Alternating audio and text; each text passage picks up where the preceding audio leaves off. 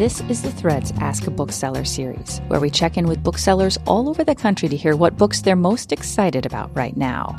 I'm Emily Bright, and for this week, I spoke with Sarah Rafael Garcia of LibroMobile in Santa Ana, California.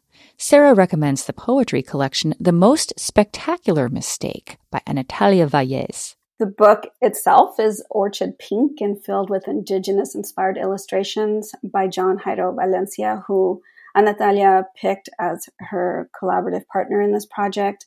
It's also divided into four parts, which I really appreciate um, because she really centers her words into each part and then closes it with a chant on where these four parts came from, which include roots, core, heart, and head. On top of all of that, I feel like her writing is more than just poetry because she goes into prose, she offers a monologue and theater style scripts in the middle of it, and the illustrations follow it through in, in each section.